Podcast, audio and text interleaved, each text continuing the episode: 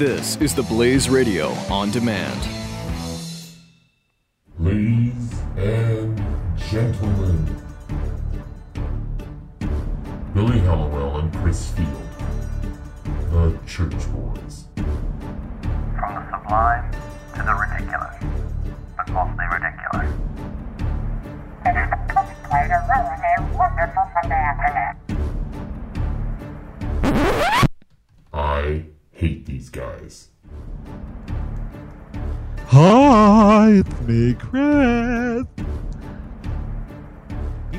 Go ahead. I love long walks on the beach. I also love working at the Blaze. So,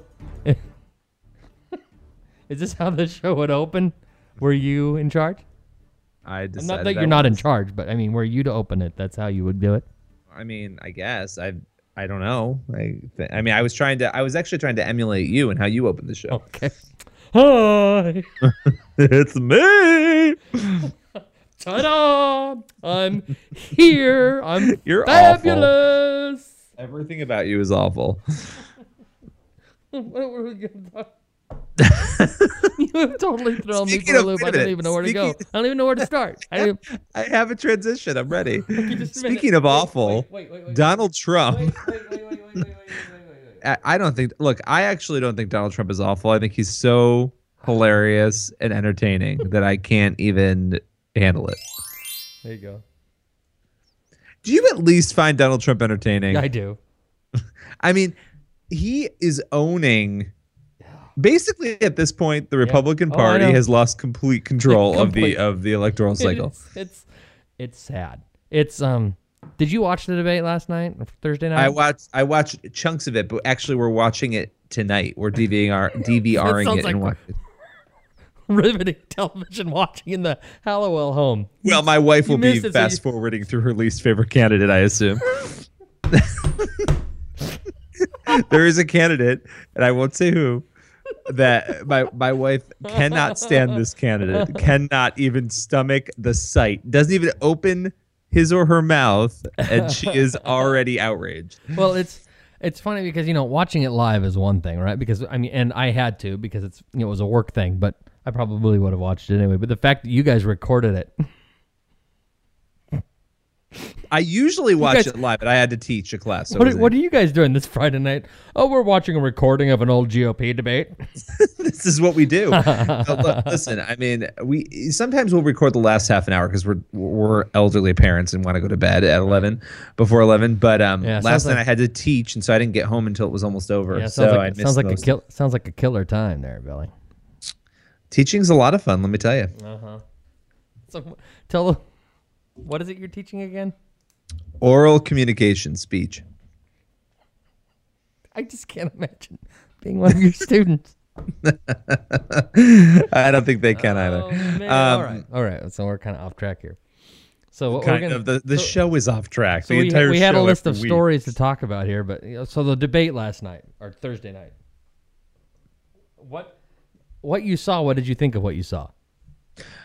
I think Marco Rubio was the winner, hands down, and I, I think that's what we sort of saw coming out of that was that he was the. I think he was the strongest. He had, from what I saw, some of the best one-liners, um, and and also I think is appeared to be the most competent. Not that all of the other Yeah. ones are not. I thought he was the most competent last night, though. Right. I think in a vacuum, I, I would suppose that Rubio may have may have had the best night last night. You know, like him or not, Jeb Bush had a decent night last night, actually, and and Chris Christie had a decent night. I think I thought that Ted Cruz had a good night. Um, I'll tell you what. There's there's two different ways to look at that. One was you listen to the debate and listen to the substance of what was said, and who won on substance and delivery. Probably Rubio, though I would say Cruz was in the top three for to Of course me. you would. But I mean, that's you know. Of course you would. But I will say that I, I would if you had if you said you have to pick a winner of that debate, I'd say probably I'd, I'd probably go with Rubio. Who's your least favorite candidate? Am I treading on dangerous ground here? Who's your least? Who's the person that makes your skin crawl the most? Trump. Oh, that's harsh. Trump. Trump. Okay, outside of Trump. Uh, you know, until this it took this uh, election cycle for it to happen. But Kasich, because I liked Kasich when he was like when he was in Congress and he was doing a lot of good stuff, and he wasn't the, the kind of guy you know that I would always like. But he's got some. I was a big fan of Jack Kemp. I didn't agree with Jack Kemp on everything. There were some things that he did. I'm like, ah, that's not where I want to go. But I respected the guy. I was the same way with uh, Kasich for a long, long time. And then in these uh, debates, he's kind of made me go, ah, you know. I think he's probably a good governor in Ohio. Would be my guess. Uh, I I liked when he was in Congress. He was, you know, he was one of the good guys. But in this cycle, he is really kind of dis- uh, disappointed. No, it's just kind of. I, I guess I've grown tired of him. I guess that would be the one that. Yeah. Well, he's just he. He's I- I- forgettable. That's the really annoying thing. You know, I think Rand Paul was the biggest disappointment for me in terms of I thought he he doesn't come ac- he comes across as not somebody who appears to be very likable. Yeah. And I'm not saying he's Yeah. not, but he comes across as very harsh, I think.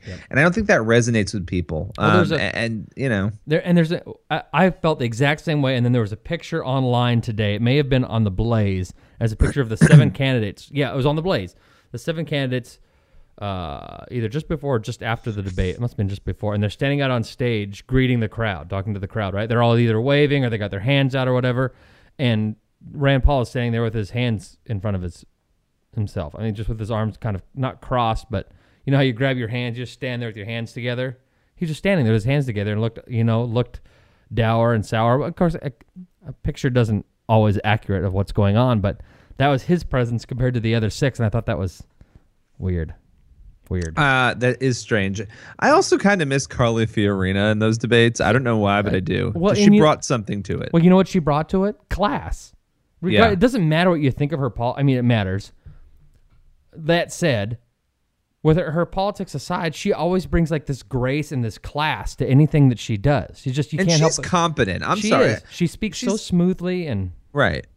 And she's competent. yeah. I, I feel like she's very competent, Yeah, regardless of where yeah. people stand. She can put her ideas together and market them in a way. And she, I didn't like her Hillary Clinton one-liner about spending time with her husband. I, I thought that was a little bit. is it funny? Yeah, it's a little below the belt. And and I think the problem I have with all these idiots is that they're running for president and.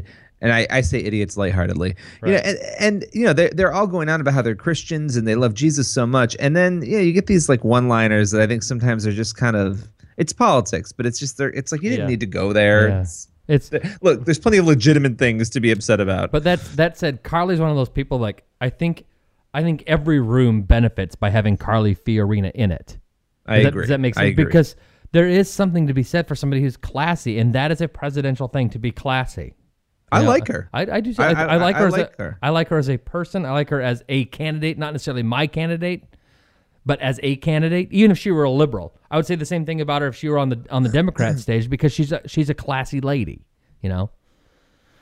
You've already made up your mind on who you want, right? Oh yeah, Chris Christie all the way. I find him entertaining too. I do. I you know what? There's something entertaining and the enjoyable about him as well. And I, you know, I thought he didn't have a bad night last night. But okay, so I was gonna say there are two ways to look at the debate. Uh, one is who won, and you know, again, I'd, I'd probably give it to Rubio. But the other is when you watch that debate, can you tell who the front runner is of the people on stage? And I thought it was very obvious that that Ted Cruz was the front runner because there was a lot of angling at him, right? And it wasn't just the fact that he's in the middle of the stage, but like there was a lot of the they were shooting their arrows at him largely. The moderators were large were combative in a lot of ways, and not just with Ted Cruz, but a lot with Ted Cruz. But they were combative in other ways as well, which is a strange. I don't know that it's the moderator's job to be combative. It is, it is their job to okay, you that was your answer, but how does that compare to this? Rather than getting into an argument with the candidates. Yeah. Well, I think they might be. Uh, they might have been a little bit more on the defensive after the whole Donald Trump thing too. Well, and- they, but- they can't let anybody else get away with it if they didn't let him get away Yeah. with it, or if the you know the perception But of Chris it. So Wall- Chris Wallace is always prickly in these kinds of things. You know, he's like a human cactus. Well, he is, and I think part of it is. Uh, li- listen, I could be totally screwed, but he has one. His dad, Mike Wallace, was an incredible newsman, so there's an inferiority complex there. I think. Do you know what I mean? I mean, like he wants to get by on not ha- on not his father's legacy, but his own, and I get that. I mean, the, the, to me as a viewer, that comes across. Whether it's accurate Right. or not, don't know, but that's what I feel as a viewer. And the other is he's a newsman who works at Fox, so the presumption is that he's a conservative. And so then he has to play this being mean to conservatives thing. And I think sometimes it kind of gets blown out of pro- proportion. Yeah, I I, that's fair. All right. Can we talk about the pastors, please? Because I this is yes, just I- yes, yes. No, wait, wait, Okay. wait, wait, wait, wait, wait, wait. You wanted to say part of the reason we were going to talk about the debate is you had something about Trump. And Yeah, pas- I and think he's pastors? hilarious. No, and I- the pastors. There was a, a poll or something. yeah, that's what I'm talking about. I want to talk about the poll. Oh, I thought you just said you said you want to talk about Bernie Sanders. I said pastors. Oh, thought oh, you said you know what's happening here? Wait a minute. Wait, you hit 40 I know. Not that long ago, and the hearing is starting I to better go. turn That's up fine. turn up the That's fine. headphones here. Here we go. All right. Turn that's up the headphones. I said Um, Sonny. What'd you say, Billy? pastors and Bernie said- Sanders. I guess it's sort of similar. Um, Sanders. the- Sanders. Pastors. I think you said. sh- I don't know. Maybe we'll have to go back in the audio tape. and- Here's the thing about Donald Trump. I will say he is defying the odds in so many ways, and and actually this will be. We, we can laugh about it now, even if he's he's not the candidate, which there's a good chance he might be. Ugh. But even if he's not the candidate, he has actually made history in many ways, and I don't think anybody else will be able to do what he Mm. has done. He has taken a situation in which evangelicals, who are generally pretty obsessed with a candidate being evangelical or at least Christian in some fashion, Yep. are willing to look past the fact that they don't believe he's really a Christian to still want to vote for him. That is, an, I mean, let me just, okay. The Pew Research Center put out a poll last week, mm-hmm. or, or I'm sorry, yeah, l- this week. And in that poll, they asked which candidate do you believe is the most religious? Which candidate do you believe is the least religious, basically? Right. Only 30% of the public believes that Donald Trump is somewhat or very religious. 40% of the public thinks that Bernie Sanders, who I'm pretty sure might be an atheist, is religious or somewhat religious. So, th- what's fascinating to me, and, and that's uh. alleged atheist because we don't know, but what, what is fascinating to me is that people don't care. They're willing to look Right. past it with Trump. And and but at the same time say the reason I vote is because we have to do these Christian things. I mean, it's they'll claim that their Christianity is the basis for what they're doing, yet ign- ignore it when it comes to Trump. Well, here's what I think is really going on. I actually think people in this country are so tired of the political correct. We can't call it a terrorist attack. It's workplace violence. We can't do this. We can't say that. We have to be. They're so tired of the zipped up, bizarre nature of political correctness that Yeah. somebody has come in willing to basically say anything they want.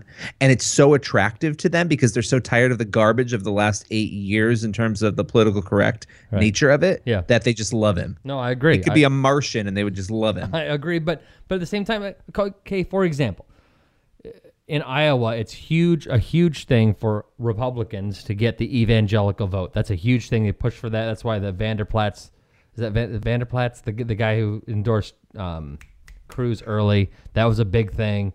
The fact that there are other evangelicals coming out at this time, you know, Sarah Palin and uh, uh, Falwell Jr. coming out for Trump, that that was a big thing for evangelical voters in Iowa. That that was an important part of it. And then and then they say that they don't think that Trump's a Christian.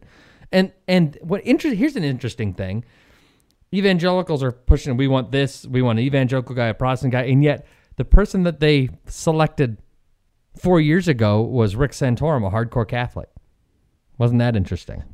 Well, I do think that there are some people like Marco Rubio and Rick Santorum that speak like evangelicals but are Catholic. Um, Yeah. And you know that I think I actually think people are willing to look past it because they they view it as oh well you know what he's talking like an evangelical so Yeah. whatever. Yeah, that's In the case of Trump, he doesn't talk like an evangelical. No, not at all. uh, two Corinthians.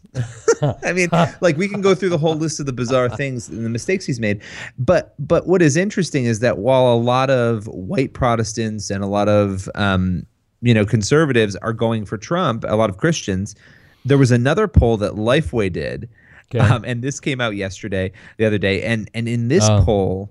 they- It was only pastors. They surveyed a thousand pastors, and of those who are Republican Protestant pastors, only five percent would vote for Donald Trump if the election were held today.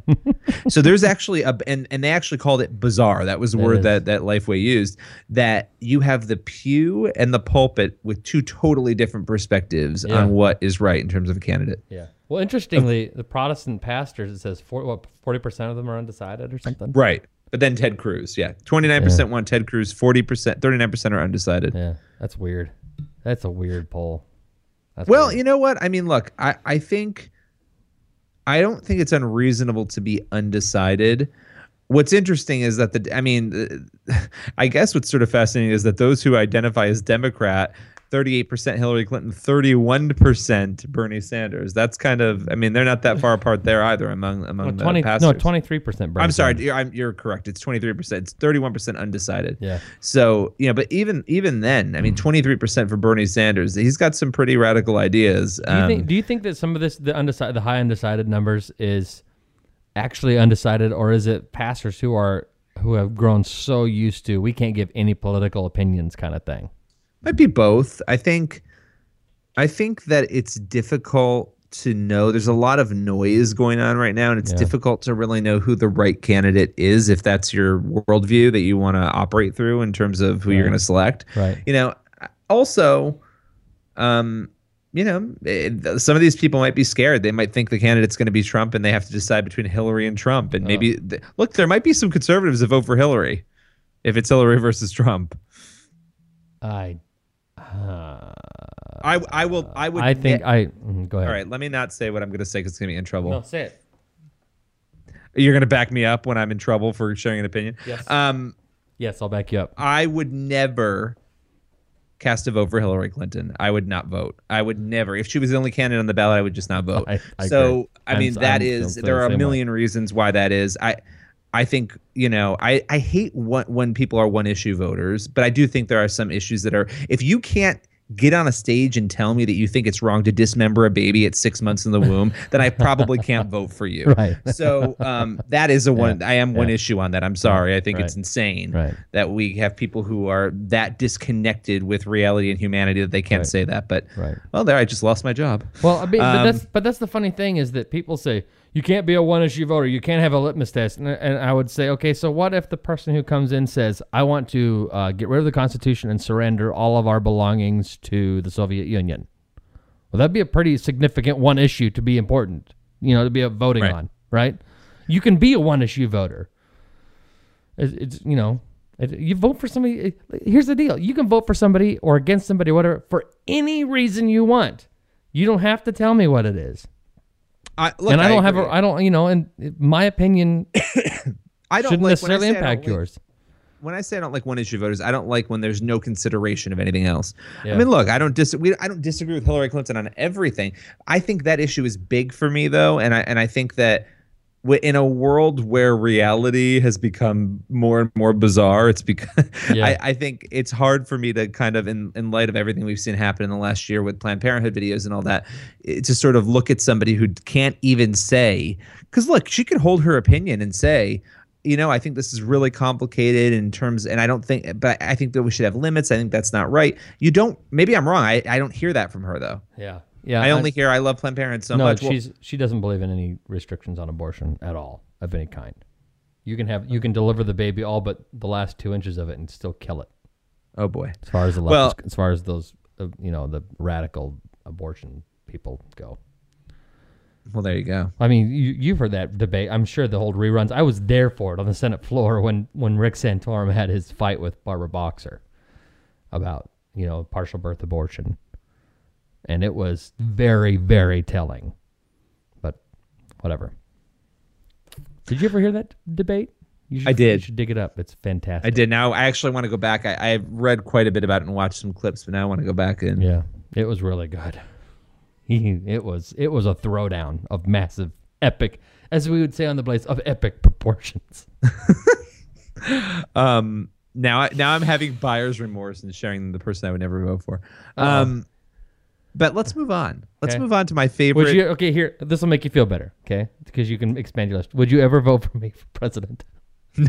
Okay, there you go. Now there's two people on your list. Now it's not so singular. Okay. Oh gosh. Um, I think people need to really think about the Supreme Court when they vote, regardless of where they stand. I, I think that that is really the end game for me. That is the most important, one of the most important elements of who um, is going into the White House. Is that there's a very good chance there are a number of appointments that will come up that that Yeah, person will have. and that should be that should be an issue that that people pay attention to. You know, you know, Hillary said that she would appoint. You know, consider at least. What was that? What is going on? What is that noise?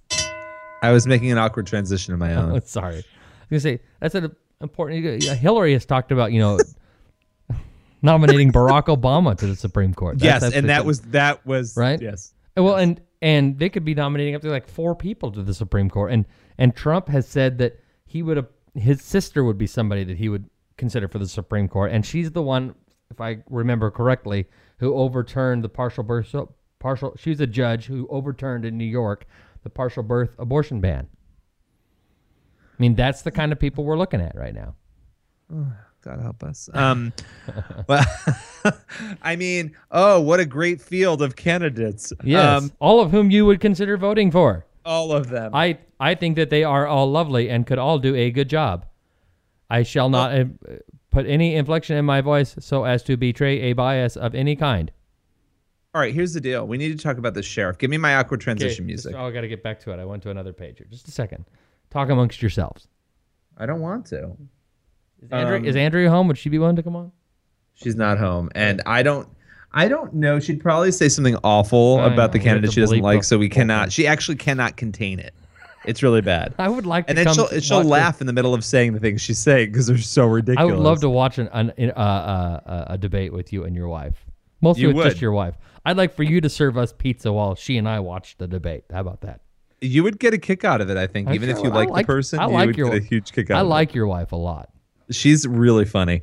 I, I said to her last night, you know, she because she'll just be like, ugh, like every time, like, ugh, that face, ugh, like, and she's so disgusted And by. does it. she like? he hasn't she- even said anything Does yet. she, does she really, you know, put the, the New York accent on thick too when she says it? No, she really doesn't have much of a New York accent, which is funny because her mom does. Her mom's is crazy, crazy thick. She doesn't really have one though. Like a few words here or there, but not not much. Thank God. Um, Thank God. anyway, so Okay. Oh yeah. Sorry. Here we go. yeah, you ready? There you go. Okay.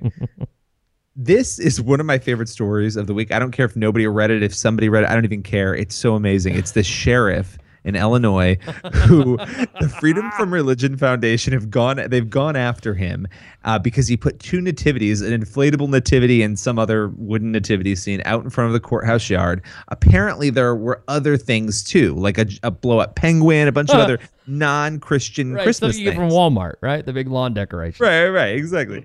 so he put them out because the public had been saying they wanted Christmas stuff back out there. So now the Freedom from Religion Foundation does what they do. They write a letter. They say this is unconstitutional. You can't have this there.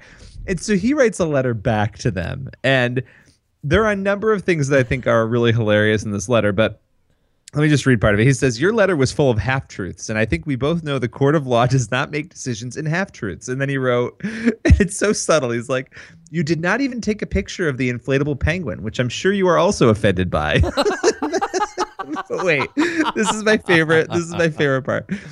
In your letter, you stated that you had 700 members in Illinois. I'd like to know how many reside in Jefferson County, where this where this happened. Sure. I am I am not sure I would be bragging about 700 members in a state that has almost 13 million residents. We have almost 10 times as many people on our Facebook page. and then he, and then he goes on, and I think this is the best line. I'm sure you sent this letter to the county board because you thought you could bully them into complying with your demands. The thing is, in Jefferson County, we don't really like bullies, and we are not very good at, at bowing down to organizations. I actually only bow down to one man, but you don't believe in him anyway. I just love the guy. Yeah, we're gonna celebrate Jesus, so screw you. Ba- basically, basically, those nativities are not are not No, going to be no, coming not. down next year. that's funny. I- That's guys. That's, that's that's funny. You should be able to do that and have fun and laugh about it. I mean, Let's see if they get sued. you but know, but I um, don't. I mean, I don't know the intent of his heart, but I think I think it, from what you read. it's read, lighthearted. it is It's- lighthearted. it's not really a screw you message. I mean, it is, but it's in in a sweet and kind way.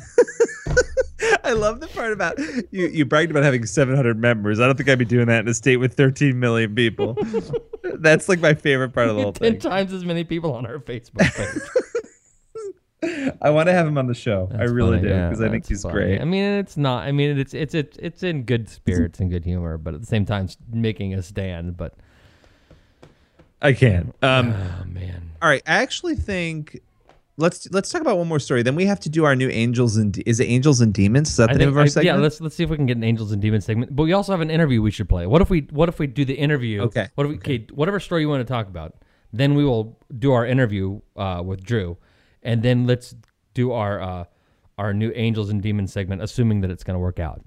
the the people who are in this segment do not know about it yet. We should probably do that sooner rather than later, I guess, since we got a meeting here. Um, I, I told minutes. Carly a little bit about it, but anyway, we'll we'll get into that. Okay. I just I want to very quickly we could talk about this story because I think it's hilarious and it's Bernie Sanders' view on God.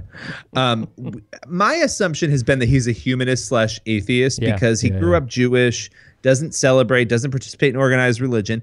He did an interview with the Washington Post last just, week. Maybe he's just lazy. he said, um, and remember back in October, Jimmy Kimmel asked him flat out, "Do you believe in God?" And he totally skipped Yeah, answering answer the question. Yeah, yeah, So he he told the Post, "I am not actively involved with organized religion." But then he went on to explain that he doesn't believe in God in a traditional sense. Um, he wants to be treated with dignity and respect, and you know he has morals and wants to love everyone and blah blah blah.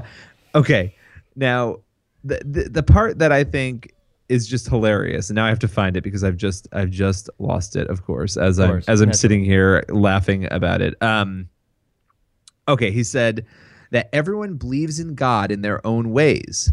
And then he said, it means, so God's barely it, it means that all of us are connected. All of life is connected, that we are all tied together. Dun, dun, dun. what the heck? What is does he it even saying? mean? What is, I don't get what that means. It- are we, we're, all- what is it? I don't get it. Like, is God all of us being connected? I don't know. I don't know. It's The but that- billionaire. But that's like a, that's a humanist. That's a pretty humanist view, though, isn't it? totally. You know, it's not an atheistic view. I, well. It's I it's, it's the- not an out. It's not an outright atheist view, but it is atheistic, right?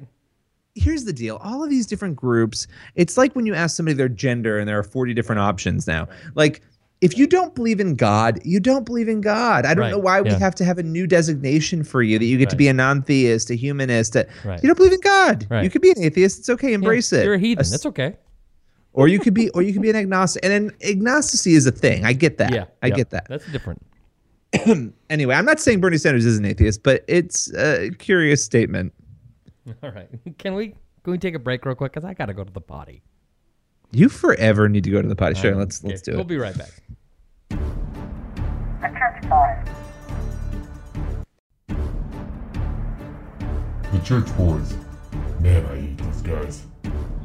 So we're um we're back, but I don't know where where Billy is. So uh, because he's decided to wander off and not be a part of the show right now, I'll just go ahead and introduce the uh, the interview we've got today. We've got a guy named uh, uh, Drew Hood. He's from the American Bible Society. We had a good chance to talk to him, and they came out a came out with a study recently about the most Bible minded cities in America and it's really actually quite telling and quite interesting. It's a it's a great examination of what people are into. Do, do they support the Bible? Do they they think the Bible's all right? And then if they do, do they think that it? Did they read it? Do they spend any time in it? And so uh, Drew's got some fascinating takes on that and some other stuff that the Bible Society is uh, is up to. So we had a good conversation with him. We had fun. We hope you enjoy it. So uh, here we go.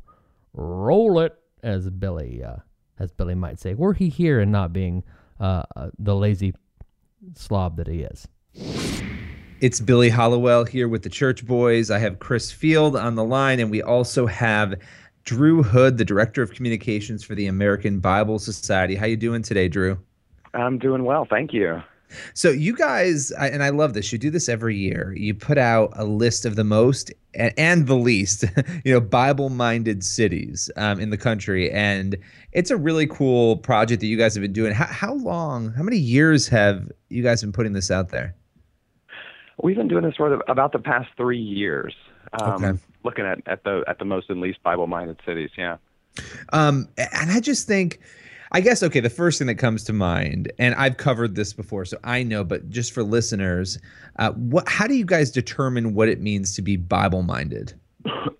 Well, really, what we're doing is we're looking at two. Um, we're, we ask questions that that that are trying to determine two things: attitudes and actions. So, um, we ask people what what are their attitudes about the Bible? Do they have a positive? Do they believe that the Bible's principles are true? Um, and do they have a positive attitude about it in general? But then also we're asking, okay, you you say you dig the Bible, um, do you read it outside of church? And that's the second the second part of it. So, do you like the Bible, and do you read it outside of a church setting? And so and so those are sort of the two indicators. What what I think is really sort of telling, and correct me if I'm wrong, but I think it's only like 25% of the country overall is considered Bible minded. Is that is that accurate? Yes, um, I haven't. I don't have an exact number on that, but you know, we do other studies that kind of get at how engaged people are with scriptures, and you know, I would say it's roughly 17% of the people um, in the U.S. that are considered what we would consider actively engaged, which means they read it a few times a week outside of church, and they have a high attitude of the Bible. And it's crazy because when you look at general polling, when you look at P- the Pew report, you know everybody was going on and on about how religion is dying and all this, which I think is way you know over Right. overstated. But you have seventy percent of the people saying they're Christians in in that study, right? And then you have Right. that's crazy. Yeah, and you also have one of the things that surprises me and gives me great hope for our mission here at American Bible Society is that 70% of people say that they wish they read the Bible more. Um, so, from I totally agree with you that we have a there's a strong foundation to build on here. Yeah. Oh, I, I wish I were thinner. Oh, me too. me too. Right, But- it's but actually getting there that's difficult, Right, and I- you know we we um, you know and I I think there's a parallel there for sure. Yeah, if I'm not doing anything about it, do I really want it? You know, I I Right. I I I, I um uh, how do I say this? Let me let me word this start let me start over and word this a different way. I Yeah. teach He, does, I- he doesn't want to offend people. Here you go. well, I want to ask it the right way because I don't want to assume or presume or anything. Uh, I teach a Tuesday night class, uh, Bible study, and a Sunday school class, and a youth uh, program on you know Wednesdays. And so I'm steeped in a bunch of this stuff, and and work with people who claim to be Christian and say they're Yeah. Bible minded, right? And what I found is that they don't want to be in the Bible, they want to want to be in the Bible, right? I mean, because if you really wanted to be in the Bible more, you would be. But Right. they just kind of want to want to. I don't know. I, I- this is where Chris and I debate. I don't. Look, look. In modern in modern day society, yes, the Bi- it should be your priority, and I do and I do think you're right about some people, but I do think there's a lot of people out there who are in situations where they find it. Now, look, we we have the Bible app and all that on on cell phones, and so it is a little Yeah. easier now. But but where where other things for certain reasons um eat up a lot of time and they Yeah, like don't television, like television, that sort of thing. Going out to the gym, that's here's. But I'm, here's what I'm saying: if I if I really wanted to be thinner, I would be thinner. The fact is, I want to want to be thinner. I mean, I like the idea of being thinner because if I really wanted to be thinner, Well- I would be.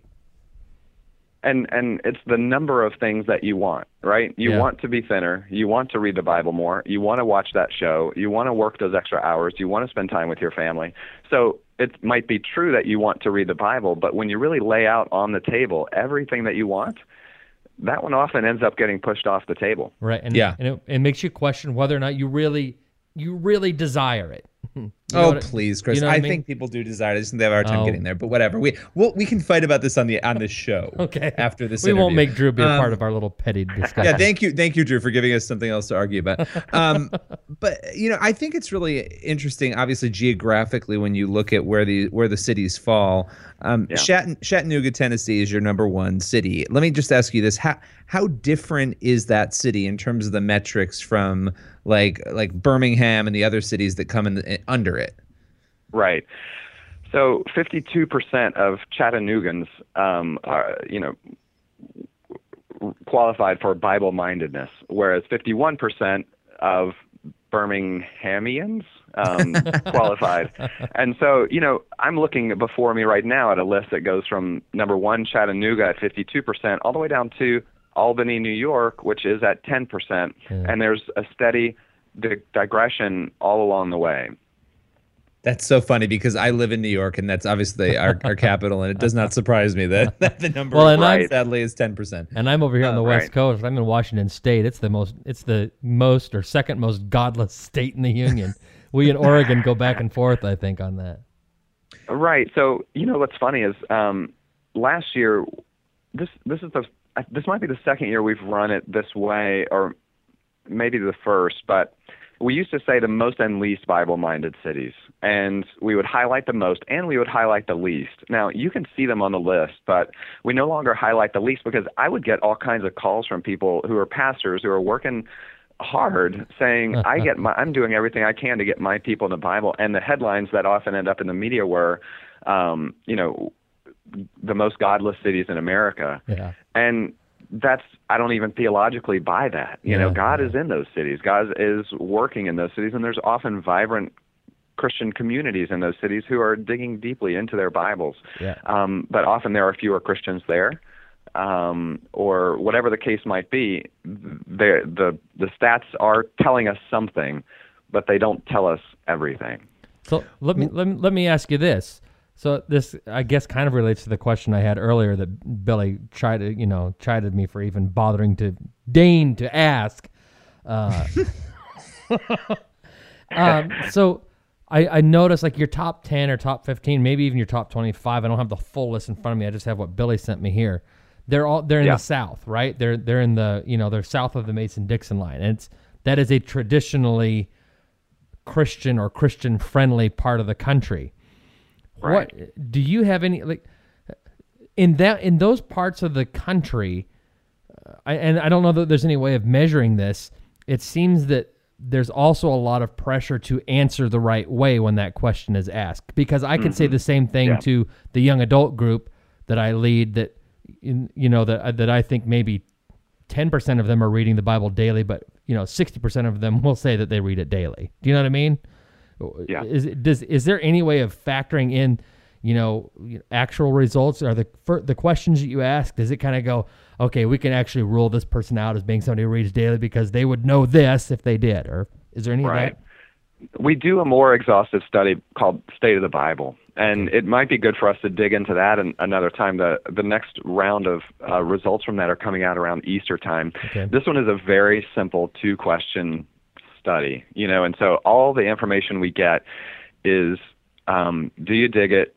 Do you read it? And that's about the extent of it for us. And you're right, it you know, we've discovered this new thing that we're calling the Bible Belt. As you look at the map, you know, you really do see that that's part of um, our. It's all in in the South, right along what has traditionally been known as the Bible Belt.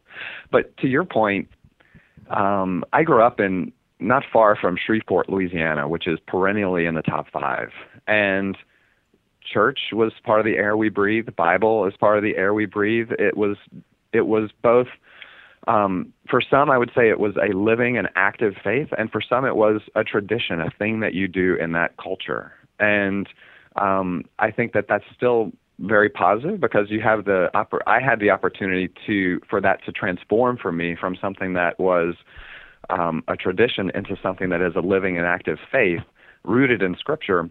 But I think for some, you're right. It can just be that this is how we answer this question here, and it feels culturally inappropriate to not be doing this kind of thing. Whereas other parts in the country, it's like it's it's culturally acceptable to not be a Christian and to not um, be reading your Bible. Yeah. So how do you? So, um, uh, you said you, the two questions are: Do you dig it and do you read it? And the second Yeah. question is there is there any qualifying part to that question? I mean, is it is it more is it more is it a more in depth question than do you read it, or is it like do you read it? I, and maybe you've answered this already, but do Yeah. you read it once a week? Slightly or- more qualified. Right. Have you read it in the last? And by the way, I oversimplified. We don't actually say, "Do you dig it?" but um, I'd be okay with that. it's have have you read it at least once in the past week outside of a church service? Okay. So I love it's it. not yeah, it's not have you heard it or have you seen it on a sign, but have you t- have you volitionally picked the thing up and read it um, you know, on a weekday or, or a non-Sunday? And do they have to answer in the affirmative for both in order to be considered Bible minded? Yes, that's right. Okay. Mhm. Well, listen, I, I love this, and in fact, um, the state of the Bible will definitely have you back to talk about that. We we cover that every year as well, and I think it gives. Yeah. Yeah, look, we're we're at a, a very interesting time um, i when it comes to faith in, in America, and I think there's a lot of weird trends going on. So I'm looking forward to seeing what you guys uh, end up coming up with and releasing. And and Barna also does that for that re, that report for you guys, right? Right, right. We partner closely with them. I mean, and th- this kind of information really helps us guide our domestic ministry strategy as well as we try to um, help root people more deeply in Scripture. So yeah, this kind of data is helpful. We work closely with Barna on all of it. So how do you? And What's, so what is your strategy? I mean, what are you what are you doing to get into churches and you, you get some sort of strategy, some program that gets into churches to get people into the Bible more? What does that look like? What are you guys doing? Yeah, that's a good question. So we right now um, we're working closely with cities. We we just started actually a, new city strategy, and so we're uh, working with partners in New York and Philadelphia, and and um, and and Phoenix right now, with other cities coming online soon. And basically, our strategy there is to kind of look across the country and see what where are the hotspots where God is at work. Some kind of a a movement uh, that's happening in these cities that we can come in and provide scripture engagement resources for. So we might build an app, or we might provide um, materials that address that that community's unique sets of needs and barriers to the scripture. So that's kind of an on the ground effort, as as you um, you know, as it were. But we also have kind of an air effort that we're uh, getting underway as well, which is really going to be more of uh, partnering with churches around the nation to um, uh, to change people's perceptions of the Bible in our in, in the culture. Because you see a lot of media that is portraying the Bible in very negative ways um, and pulling out particular verses to compare God to a terrorist or you know this kind of thing. And uh, there's a certain narrative that's being crafted about the Bible and about Christianity, and it's all kind of very tied together. So what we're doing is partnering with people as well to start to counteract that narrative and and um, you know improve people's perceptions of the Bible. Yeah, the the atheists are on, a lot of the activists are really diving into the Old Testament to find quite a number Yeah. of things that they can use in that regard. And I think, you know, it becomes effective for them when they have social media power like we all do, just like it's effective for you to put messages out there. And and so I think that's a that's a great area of focus in trying to address Yeah. the Bible. Um, well, listen, we want to definitely have you back. Is there anything else you you want to plug or anything like that for the for the Bible Society before we before we head out here? No, I appreciate your time. We um, we have a new um, you've heard of .org and um, .edu and of course .com. So we now have .bible up and online, and Oh, wow. so if you go to American.bible, um, you'll see what you know our first kind of landing page there. We still have AmericanBible.org, but um, the other thing I would say is check out American.bible and start looking for some new top level domains in the .bible world. I love it. Cool. That's great. Awesome. Yeah. All right. Well, listen, we appreciate you coming on, and we hope to talk with you soon. Thanks, Drew. Great. Thanks so much. Appreciate All right. y'all. Talk to you later. All right. Bye. Church Boys. Back to the goddamn church boys. All right. So at the end of the show, we thought we'd have a we'd have fun with a maybe a lighthearted story or a lighthearted little discussion. There's a uh, story that came out this week on Barbies. Now, Carly Hoyleman, who we've had on the show before. Oh, we're, we're actually calling her by accident. that's okay. You can call her. It's all right. All right. and uh, we're having uh, we, we have a story about the bar- new Barbie dolls that Carly wrote, and she's very excited to write this story. She couldn't. She's going on and on about how much she loved this. Hey, you reached Carly. Leave a message and I'll try to get back to you. Thanks. Well then. Did you? Are we gonna leave a message? Did you hang up? Yeah, I hung up. I'm not leaving a message. I was gonna leave a nasty message. Anyway, so she wrote this story about Barbie dolls, and Mattel has put out these new Barbies. They come with three new body types and seven skin tones.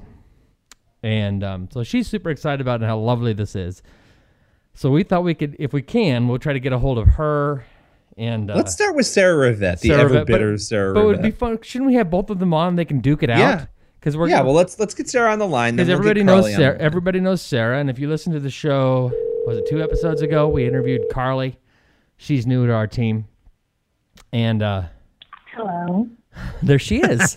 There's and there's Sarah. Yay! Sarah's back. Do I get my own entrance music because I'm on so often or no? Dun, um, dun, are going to because we have a new segment called Angels and Demons. Here you go. Here it is. Dun dun dun dun dun dun dun dun. dun. so anyway, so we're gonna we're trying. Even to, as a passing fan of Star Wars, I know that reference and that's sad. so, so we're working on getting a hold of Carly right now because Carly's a sweetheart and she's super nice. And then we're gonna have her up with you, and we're gonna call the segment "Angels and Demons" if we can get her to pick up. I will refuse to prank her if that is your plan. It's not a it's not a prank. We're actually gonna call her and see if she'll be on to discuss a certain story with you, and it's gonna be our Angels and Demons Okay. segment. We'll see if Calling this her works. again right now. Oh. She might be busy with the Bursar trying to figure out her records. I don't know. I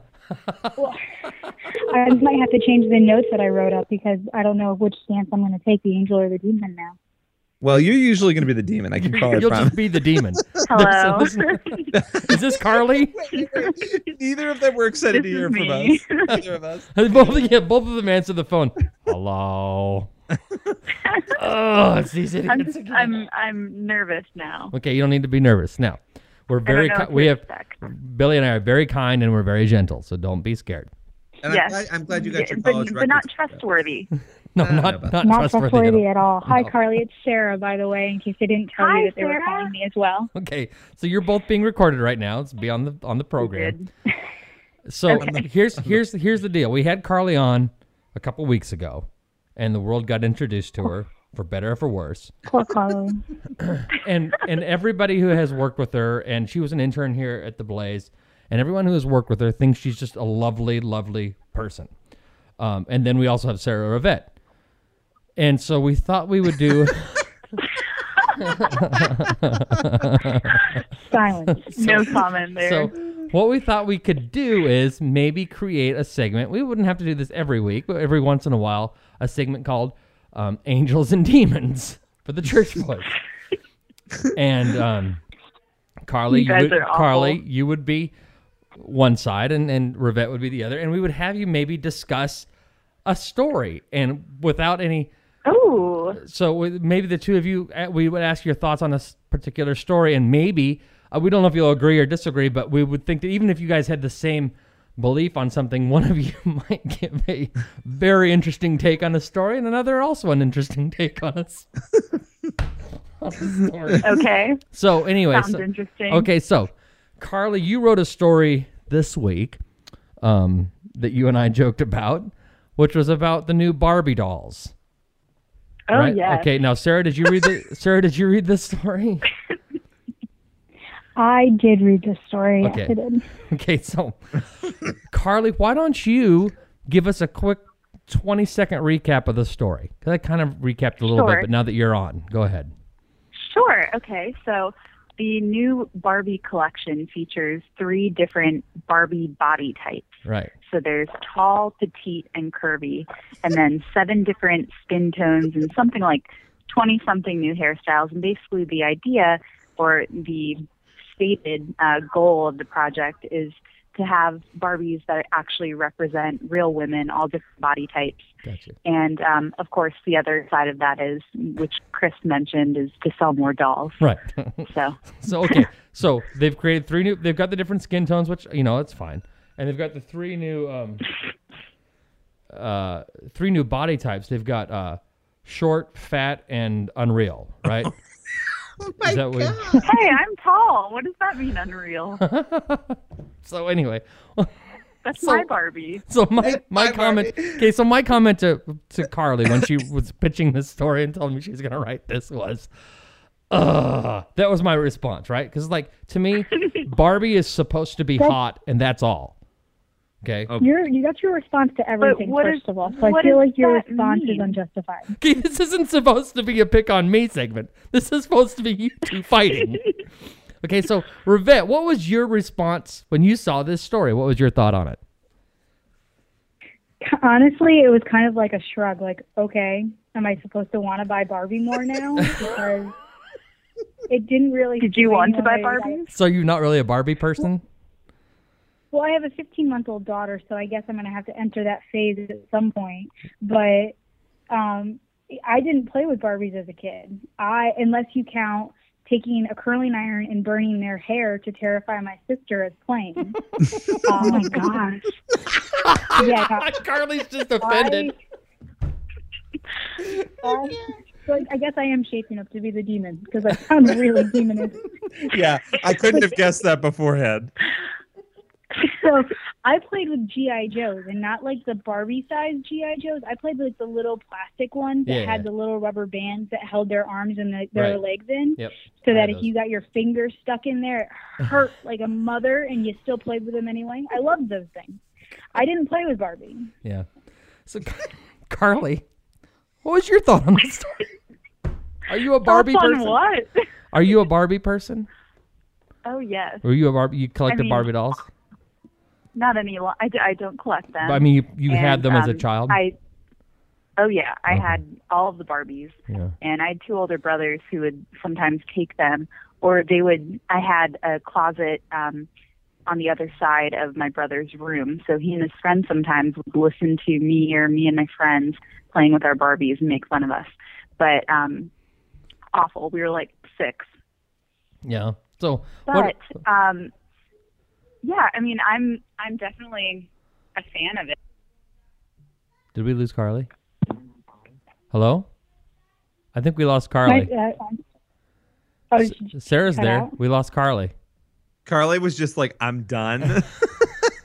she hung up on you guys. She, she over it. probably did. Call her back, Belly. So what? Am I supposed to want to buy Barbies now? What? so, so where's so Rivette is still on, right? Sorry, you're there, right? Oh wait, we're getting a phone Yes, call. Okay. Here we go. Carly, are you there? Sorry, yeah, that was my demon brother calling me in the middle of a podcast. Oh boy. Um, well, maybe yeah, he should okay, come we're, the show. we're we're actually friends now. Okay, so I was just thinking about all the horrible things that he and my other brother would do to my Barbies, so what is what was your much your like what Sarah described. so what Who was What- that sister? what was your what was your take on this story? What did you think of this? You know, the you know coming up with the fat Barbie, Okay, first of all, not fat. curvy. I meant. Well, I, I, I was actually excited until Chris pointed out the fact that the new proposed body types might just be to sell more dolls. But I actually liked it. I, I, I loved the little promotional video that showed all of the little girls playing with dolls that looked like Yeah, them and yeah. looked like their friends, and I thought it was really heartwarming. So maybe I'm just a sap, but I liked it. Okay, No, Carly, I'll tell you what you are. You're the angel, and Sarah is okay. demon. that doesn't make her not a sa- that doesn't make her not a sap though. True. Well, and also, like I mentioned, I'm tall, so I thought that was kind of cool. But Barbies are already tall, so I never felt. Yeah, you are already represented. Discriminated Carly, again. Enough. enough. Yeah. You're already represented. See, for for me, like I guess like the whole thing, the whole story boils down to like body image and the idea that pop culture and Barbies and Disney princesses warp little girls' image of themselves and how they have to be quote unquote perfect and have these tiny little waists and these big bust sizes and long legs and yada yada.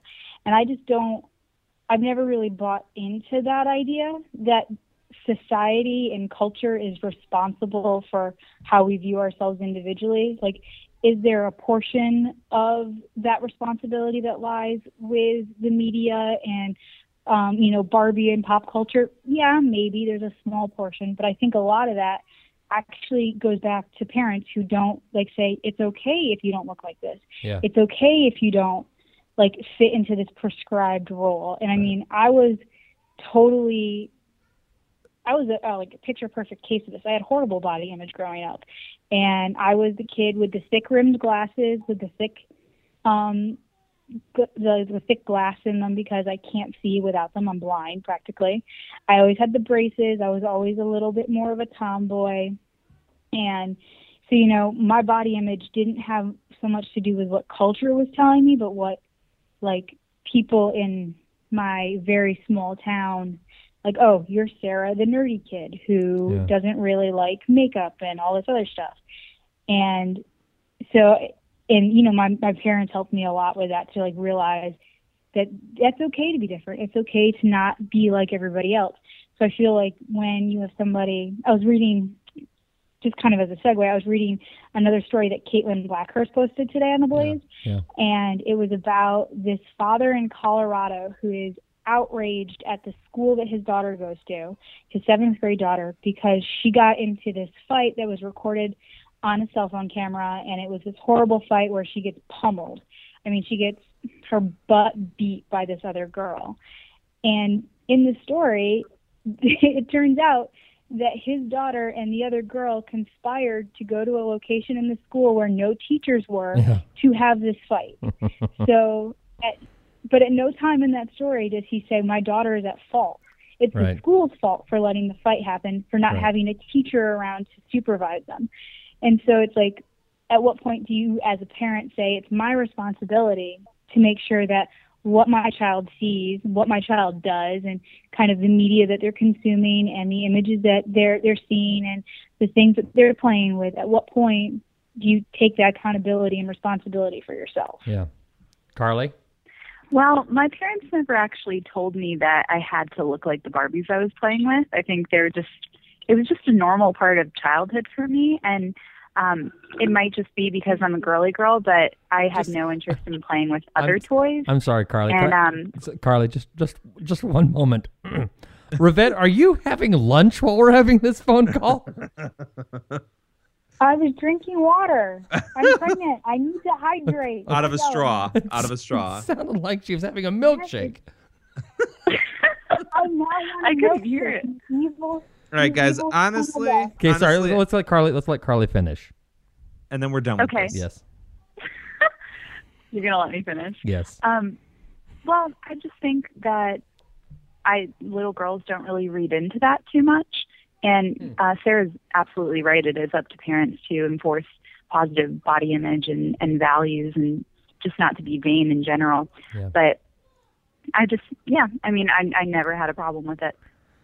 Yeah, I and, and you know I think that I think that there is a bigger problem with um, the way that girls see men that they respect and love, especially their dads or maybe their their their brothers or uncles or or grandfathers. The way that those men either act toward the women in their life or women that Oh, yeah. they see on TV or magazines that they're like if if if my daughter sees me looking at and I get Sports Illustrated, but the Sports Illustrated swimsuit issue I skip every year. Uh, For for a whole lot of reasons. One for myself, it's not it's not healthy, but the other is I don't want my kid look my kids. I have two daughters. I don't want them seeing me looking at Right. that, right? And I think and that that promotes a, a worse thing. body image issue than than actual like the Barbies that they play with.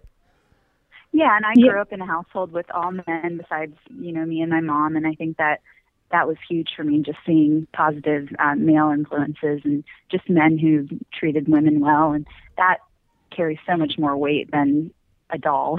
Right, right. All right. All right, I'm I'm done with yeah, this conversation. and we got to get Billy and I have another phone call to be to take. So, thanks for coming on, ladies. yeah, you're welcome. next time next time we do this if you if you'll if you'll let us we'll have to be you'll have to work on carly you'll have to work on being um i mean sarah you got to work on being meaner Oh, it really depends on the hormones, which I can't control. Okay. So Please, you you've been you've been you've been Sarah. Sarah. Sarah I love you. You've had that potential far before pregnancies. Anyway, okay all right, okay it's been real. I just have I just have one more thing to say. okay To everyone listening, Chris Field and Billy Hallowell are the worst people ever. Oops, I don't know what happened what, there. what, what, what happened got Oh, disconnected Seem to have had a disconnection. carly thanks for coming on Oh, she's gone too. okay. You got both of them i thought i heard her laughing. She did briefly laugh until she so was you hung hung up on her. okay we got to get out of here. Anything else you need to tell the people? Read your Bible. And play with your barbies. We'll talk to you later. Bye-bye. The